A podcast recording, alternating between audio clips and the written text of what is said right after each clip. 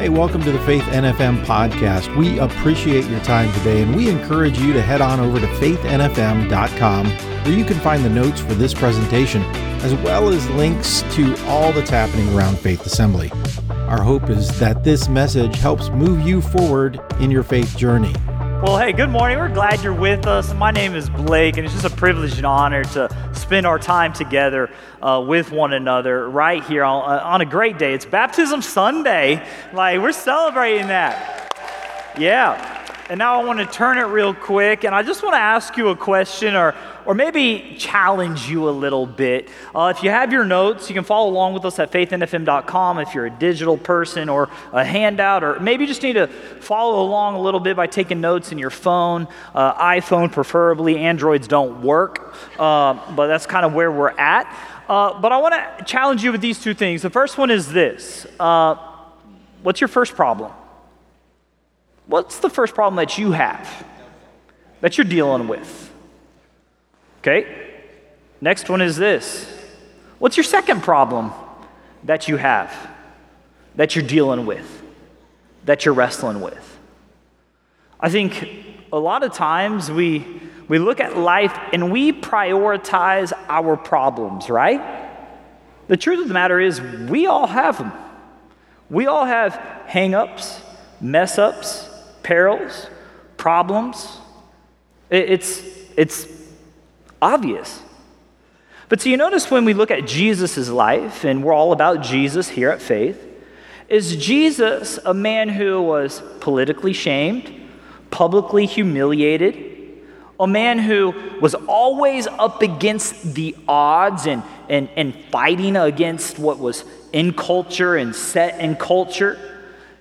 A man who had to go through things, didn't have a place to live, was, uh, was living a life that was so polarizing and so unique to the time. He never made it about his problems. He never said, Woe is me, here's the challenge, here's my problem, here's the issue. You know what Jesus did? He said, How can I help you with your problem? We've been in this little mini series called One by One. Last week we focused about how Jesus changed the world, focusing on one relationship at a time, one person at a time, someone who was going through something, and, and Jesus didn't care about the masses, he cared about the one. Today, we're going to be continuing that, but we're not going to be talking about maybe focusing on that one relationship, that's key of it. We're going to focus on helping someone through one problem at a time. See, the truth is, we all have problems.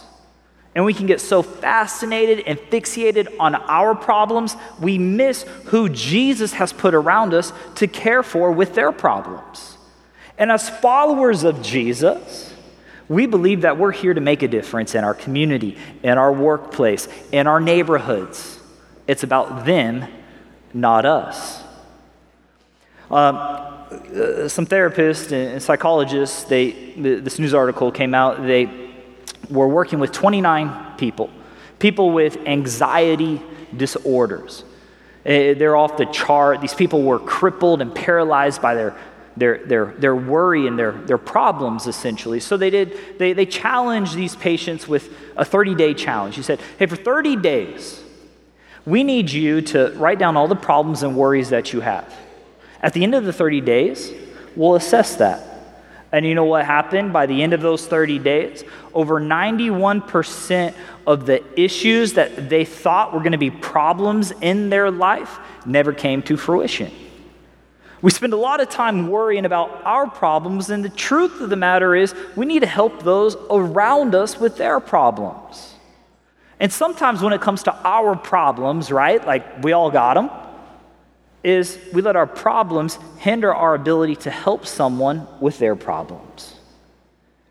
That's a challenge. The Apostle Paul, he speaks pretty directly in kind of the position that we should take. He says this in Philippians chapter 2, verses 3 and 4. He says, Do nothing from selfish ambition or conceit, but in humility count others more significant than yourselves.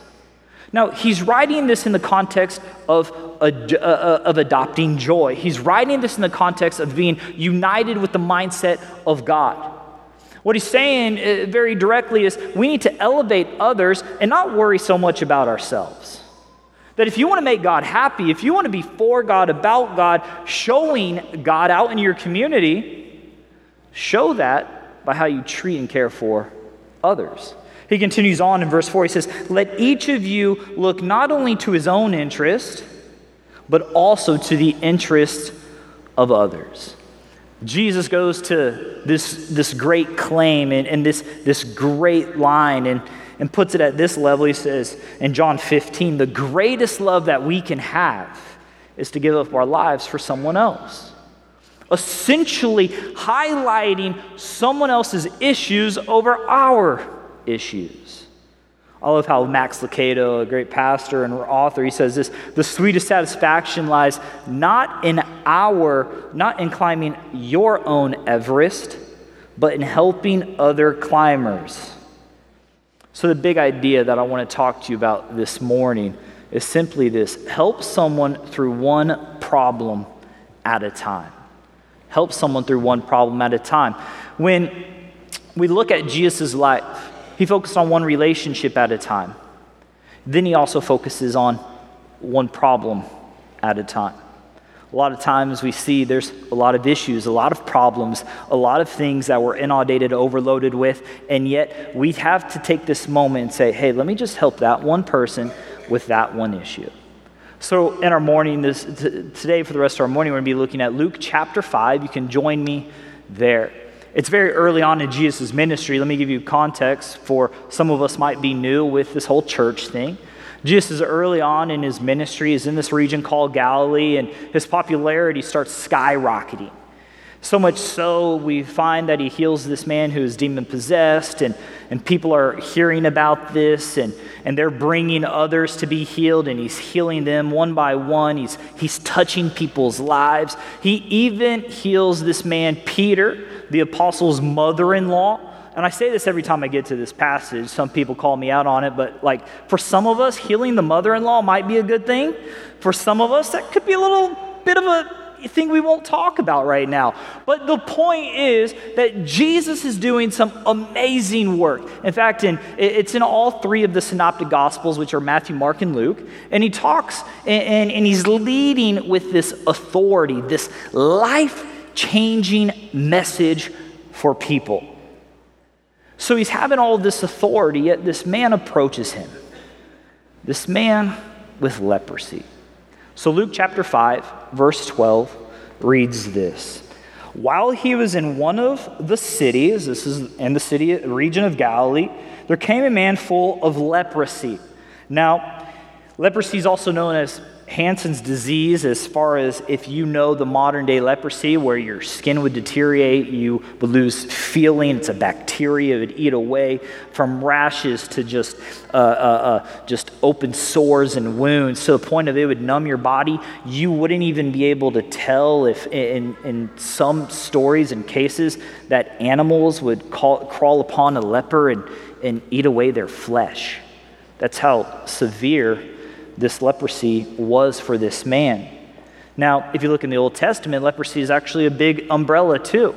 We will see this in, in Moses' command with leprosy. Leprosy is this, this anything with a skin, to, skin disorder. So if you got a heat rash, if you got poison ivy, poison oak, whatever the case might be, there's something going on with your skin, you may have leprosy. So it's a wide range of kind of ailments that affect the body. In this man's case, he's known to have this walking death, a, a, a issue that he had to deal with for many years. Leprosy at its greatest extent. And when he saw Jesus, he fell on his face and begged him, Lord, if you will, you can make me clean. And Jesus stretched out his hand and touched him, saying, I will be clean. And immediately the leprosy left him. And he charged him to tell no one, but go and show yourself to the priest and make an offering for the cleansing, for your cleansing, as Moses commanded. This is an eight day ritual. We'll talk a little bit later about that. For the proof to them. But now, even more, the report about him went abroad, meaning Jesus healed this man who was, who was pretty much of a public figure. But now, even more, the report went abroad, and great crowds gathered to hear him, and he healed, and he healed all their affirmities. But he would withdraw to a desolate places and pray. So, four observations we kind of can hone in when it comes to helping others with their problems, the same way Jesus did.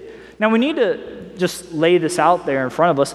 We're not Jesus, but we can help others like Jesus desires us to help. Some of us in this room, the, you're, the, you're the only Bible someone will read outside of these walls. You're the only Christian in someone else's life. And this is the first thing that we pull when it comes to helping others. The first one is this we need to be available to those around us. Be available to those around us. In Luke 12, we see at the very beginning is while he was in one of these cities, there came a man full of leprosy. Now, this is key because context matters, because Jesus' popularity is soaring. He's like Garth Brooks at the Lee Civic Center. He's like, you know, Justin Bieber with a bunch of teenage girls. You know, he's like, who's like K pop right now, right? Like, that's a thing now going on.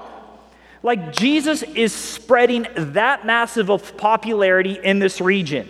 So much so he can't even get into cities. So much so he can't even get into towns. People are crowding around. Oh, there's Jesus. Let me go talk to Jesus. Let me go speak to Jesus. His popularity is through the roof. And yet, when Jesus' popularity is through the roof, he's available to this man with this severe disease, a walking death.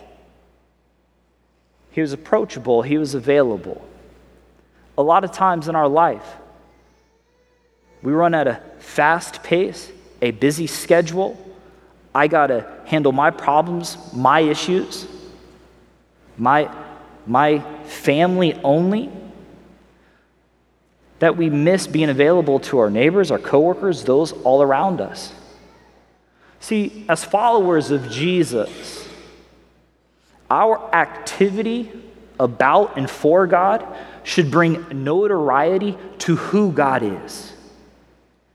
And a lot of times we let those problems that maybe impact our lives to not make us available for others in our lives. See, no one ever said, right now would be a great time to have a problem, right?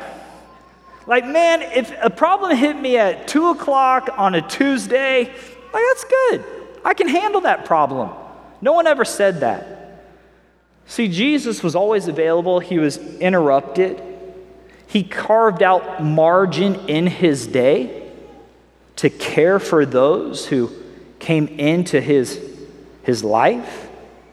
See, a simple life interruption for us may be world changing for somebody else. A simple life interruption. Someone takes five minutes of your day, you could change their life. I recently read this story about an individual. He was coming to church, and he was a widower, no family, no kids. And he said one of the greatest things ever that happened in his life was when he was living a, a lonely life, he would come to church and he would go through the front doors, and his hand would be shook by the greeters. The only physical touch he had for numerous years in his life. We have to be available for those around us. We have to be available for those interruptions in our life.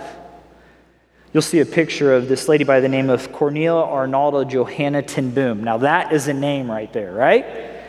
We call her Corrie ten Boom. She passed away in 1983, but she's known for not only her evangelistic uh, a life that she lived after World War II, but she was a hero in the Great War because she hid Jews who were being persecuted by Nazi Germany. This watchmaker lady, her father and her sister would risk their lives not at the, the right time, but at the time that people needed her to be available, and they would hide Jews.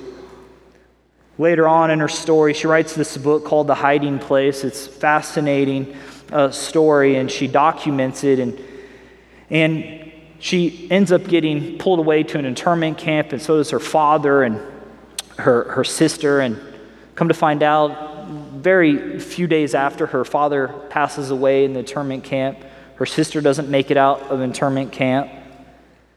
Life seems to be very gripping. She talks about this detail in her life that three days about or so before she is released automatic or, or just in, in, a weird way because of a, a clerical error, she gets out. The ladies that she was imprisoned with would all be then pushed to the gas chamber, lose their lives. She vowed to, to not just let her life stop there, but continue to be available for people a devout Christian, she says this My job was simply to follow his leading one step at a time, holding every decision up to him in prayer. She was available, church. I'm inspired by stories like that. And, and Paul even reiterates this and uh, expounds on Jesus' uh, uh, life of availability. He says in Acts chapter 20, verse 35 In all things, I have shown you that by working hard in this way, we must help the weak and remember the words of the Lord. How he himself said, It is more blessed to give than to receive. This understanding, this mentality, this mindset that, hey, you know what? There's people out there that I need to elevate over myself. How am I being available to those in my community? How am I being available to my coworkers, my friends, my family members? Am I available? This week, were you available? We all have people in our phones. You know, I call it the moving test. Anybody move? We all don't like moving, right? Like it's terrible. You open your phone, if I ask someone to help me move, would they show up? That's a tell right there, right? If someone called you and said, Would you help me come and move? Would you show up? Availability. As followers, that's what we're supposed to be. That's who we're supposed to be. Number two, second observation is this we have to come to this understanding that there must be a willingness. Now, and three out of the four points, we talk from the perspective of Jesus. We observed Jesus' life, how Jesus was available. But the second perspective, I think it's very important for us to understand this. There must be a willingness for someone to want to experience life change.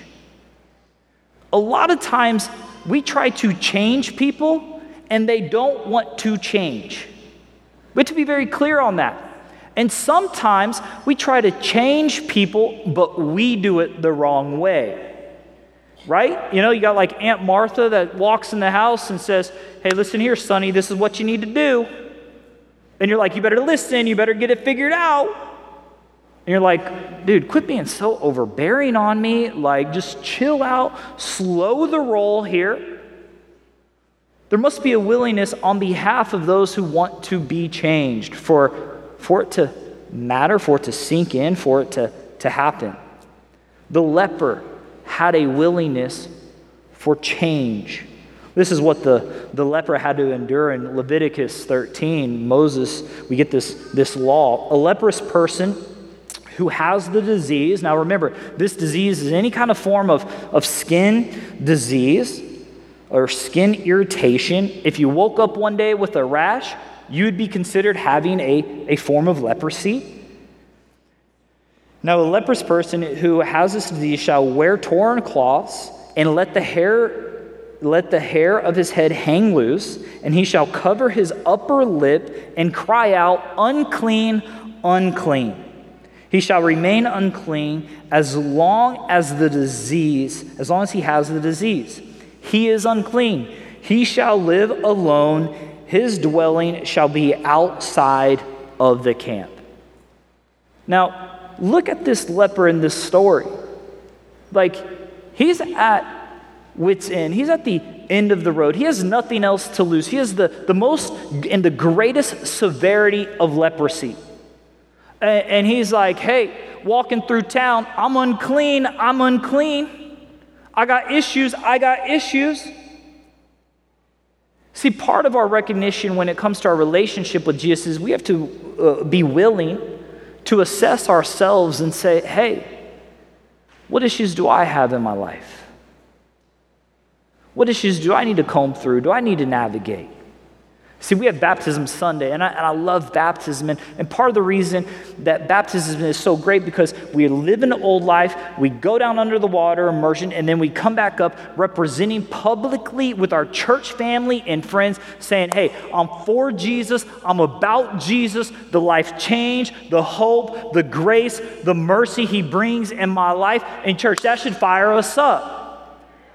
That should get us going. That should say, hey, you know what? There's a willingness to acknowledge my brokenness. This leper acknowledged his brokenness.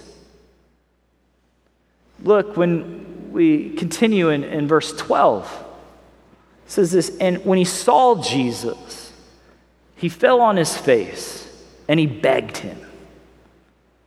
I love this. He says, Lord, if you will, you can make me clean.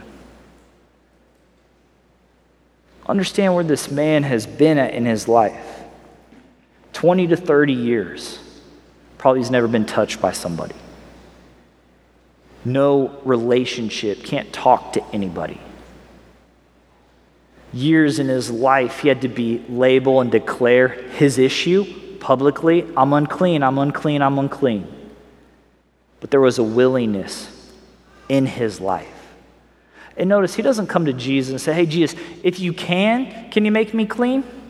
He says, If you will, will you make me clean? There's those of us who are wrestling with our faith journey right now. And you're asking that if God can, if Jesus can, when really the posture that we should be taking is saying, God, I know you can. I'm stepping out in faith. Will it be? May you please work in my life. And notice he doesn't say, Hey, can you heal me of my physical disease? He says, Can you make me clean? What's happened on the outside of the leper also recognize that it's an inside condition as well. There must be a willingness. At one point or another, we've all been in that scenario where it's been a willingness of saying, Jesus, I need you in my life. And you might be in this place right now. I want to encourage you be willing and let God show up and show out in your life. Things will be never like they were before if you give God, if you give God that opportunity, if you're willing. Number three for us is this when it comes to helping others, changing the world one by one, one problem at a time, is we got to be willing to get in the mess. Get in the mess. Uh, notice, I didn't say make more of a mess. I said get in the mess. Sometimes we want to create more of a mess. We post our thoughts, opinions on, on Facebook, social media, Instagram, TikTok, and we say, man, this is going to help culture. This has helped my neighborhood. This is really where I'm all about. I live in a community, and there's like 50 different pages on Facebook about everybody posting their everything and opinion on it. And we think that's helping clean up the mess. That's not. Jesus gets in the mess. And this is what Jesus does. In Luke chapter 5, verse 13, eh, check this out. And, and Jesus stretched out his hand and touched him, saying, I will be clean. And immediately the leprosy left him. I will be clean. Stretched out his hand. You know how Jesus got in the mess? He got his hands dirty. Church, we have to be willing to get our hands dirty. I'm uh, amazed by story that I hear, story after story of, of people in our community and our church family who there's an issue going on outside. They, they, they stop and, and they go and help. This one particular time, I won't mention his name, but caught a flat tire. Now, got a flat tire, and, and most of us, hopefully, we know how to change this specific individual, maybe not. Uh, but someone from the church pops out of their car and says, Hey, I'll handle it. You don't have to worry about it. It's that kind of mentality that we need to hold and, and, and possess as followers of Jesus. Right now, you and I live in a pretty messy and mixed up world, right? A lot of challenges, a lot of confusions, a lot of problems, a lot of perils, a lot of questioning and confusion, and we're trying to navigate it all. See, Jesus comes down and he enters the scene. He doesn't make it a very obnoxious kind of scene. In fact, the leper came to him. Jesus slides in and just says, Hey, let me stretch out, let me touch you, let me, let me get my hands dirty potentially, let me, let me risk it for you. Let me care for you. Let me love you. Let me be about you. He elevates that person's disease and problems above himself. A lot of times, we don't want to get in the mess because we don't get our hands dirty. We don't want to deal with that person because, man, if I get talking to them, they're just going to wallow and complain and, and give me all of life's issues. Church, God has placed us in our communities to impact life change. Chris Hodges uh, pastors one of the, the largest churches in America. He sits down in his Grow Leader podcast with this man by the name of Fred Markert. Fred Markert is a missionary, a historian, a futurist, someone who's read over 600 books about analyzing the world and some of the events. And he talks and says some pretty potent things about the importance of the church. So we're going to watch this relatively short two minute clip. It can be pretty polarizing, and he says it like I've never heard it before. So, hey, turn your attention for me to the screen. Decline in the growth of the kingdom if we don't turn this around. There's no law that says that we cannot turn around what's happening in our country, Amen. but it's going to take the church rising up. Ephesians 3:10 Paul said it is through the church that God wants to make his manifold wisdom known to the principalities and powers. That term principalities and powers the exact Greek phrase is used 10 times in the New Testament 3 times about earthly rulers mayors governors kings. So it's not just not just. just demonic 3 times about demonic principalities and 4 times about both. Because in a biblical worldview it's both integrated. We have to bo- do both. So if you just do the spiritual, you're mystical. If you just do the physical, you're an activist. Wow. And God says we want us to be mystical activists, spirit and power activists. That's a great phrase. That change, change the culture where we're at. So it's the church that has to, to I have a radical statement. It's absolutely true. Because the church is God's government on earth, the condition of our country and the world is directly the result of the choices made by spiritual leaders, either what to do or wow. not to do. You say, say that, yeah. I think I want to hear that again back, too. Back that up. because of Ephesians 3:10, it is through the church that God wants to govern the world. Therefore, the decisions Good. to do or not do something is what determines the state of the world. So the church has been asleep at the wheel in our country. That's led to the moral decline of the family. Less than 50% of families are now uh, nuclear families.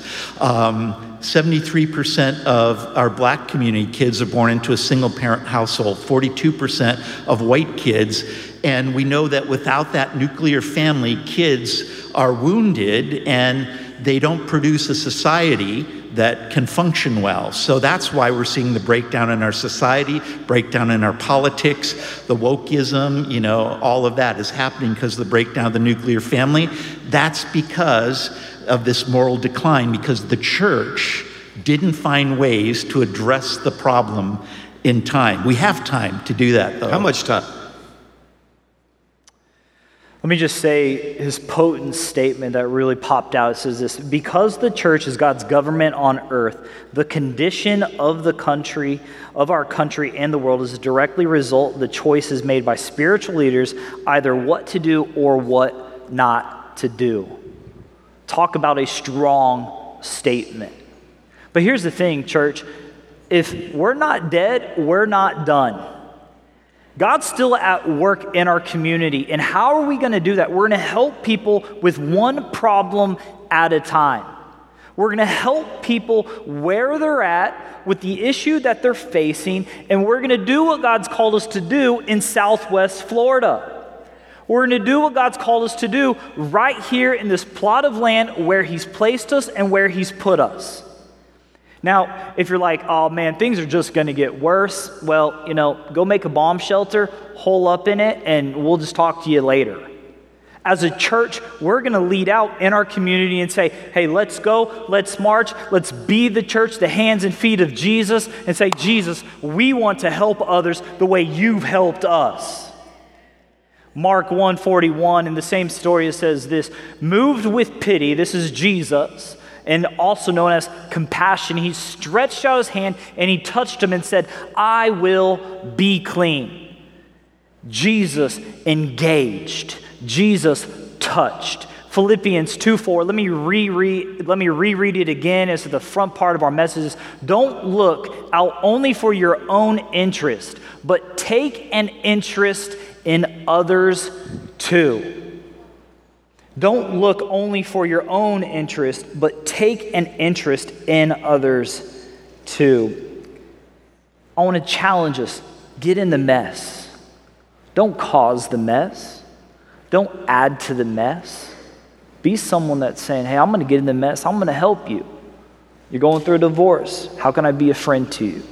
You're going through financial hardship. How can I help you budget? Maybe I'm not going to give you money, but I'll help you budget. Maybe you're going to put someone through Financial Peace University. Maybe you're going to help someone in, in, their faith journey by reading God's Word with them. Maybe you're going to be there for a voice, for a reason. Maybe there's something God is calling you to do to put you in a mess, to help someone along and in that mess. And notice, we don't make the mess, we help clean up the mess. Number four for us this morning is this allow the results to speak for themselves. Allow the results to speak for themselves. See, we're big here on this. The life of Jesus is a life that produces results. That's why we have baptisms, because baptism is a result, a public declaration of someone saying that I'm going to go public and outward with my faith. That's why we celebrate that as a church. In Matthew 28, one of the, the final commands Jesus gives us is go and make disciples, go, stretch out, be the church in its community. See in Luke 5 14, 15, let me just look at it again. It says, And he charged him to tell no one. Jesus told him not to tell anybody. But go and show yourself to the priest and make an offering for your cleansing as Moses commanded for the proof to them. Now, this is an eight day ritual of purification. That when someone had leprosy, they had to go in front of the priest, make numerous animal sacrifices, shave off the hair of their bodies, wear a certain amount of clothing, and they had to follow these guidelines to a very strict way to be clean. And Jesus challenging this leper, he's, he's saying, hey, it's not about what you're saying or what you're declaring, but what it's about is your actual life change. See, when Jesus shows up in our life, our lives are changed. When Jesus, when we have that Jesus encountered, our old life is away and our new life has come. That's why we baptize. That's why we say, hey, here's a symbol, here's our calling, here's what we're created as a church to do. Go be baptized, and then you are starting your spiritual walk with God, always evaluating, looking at your life in, in a way that's saying, hey, God, I want to be more like your son Jesus. Allow the results to speak for themselves. What I find fascinating about this story is you look at this other same story, different gospel by the name of Mark in chapter 1 verse 45. We see that the leper couldn't stay quiet. He couldn't stay quiet. He actually goes and because he can't stay quiet, Jesus can't get into certain towns. I find it fascinating because it doesn't say that the that Jesus maybe recanted on the miracle. But the leper couldn't stay quiet. Like when the results in our life are producing fruit, man, it is hard to stay quiet. Like when the results in our life are, are saying, man, I'm, I'm living in a, healthy family, I'm, I'm doing what God's called me to do. I, I might have some problems, but, but I'm going to let God work those problems out. I'm going to give God my worries. I'm going to give God my problems, and I'm going to help with other people's problems. See, an antidote to our problems is assisting someone with theirs. And a lot of times we want our problems figured out. We make everything about our problems when the truth of the matter is you just say, hey, be there for your neighbor, love your neighbor, care for your neighbor, love God, love people. And you know, when you help people with problems, you also need prayer. You need guidance. After Jesus helps all these people with problems, it says in verse 16, but he withdrew or withdraw himself to desolate places and he prayed. That's why we push our, our midweek service to, to, it's our prayer, worship, and teaching night where we focus and we highlight our, our need to pray because we know that helping others is challenging. We know that our problems are challenging, but we know that we make a difference by helping someone one problem at a time. See, the point is this if we allow our results to speak for themselves, we don't have to carry the pressure of what to say. When Jesus is at work in your life, you're giving over the pressure, the stress, the anxiety of your life.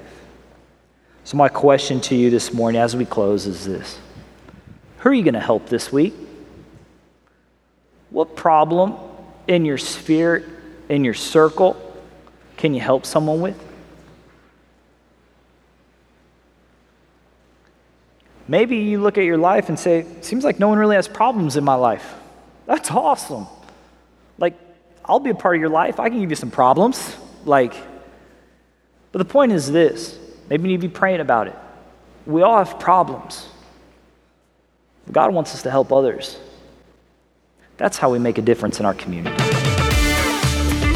Hey, thanks for listening today. If you have any questions or would like to speak to someone concerning this message, we invite you to fill out our online communication card at faithnfm.com.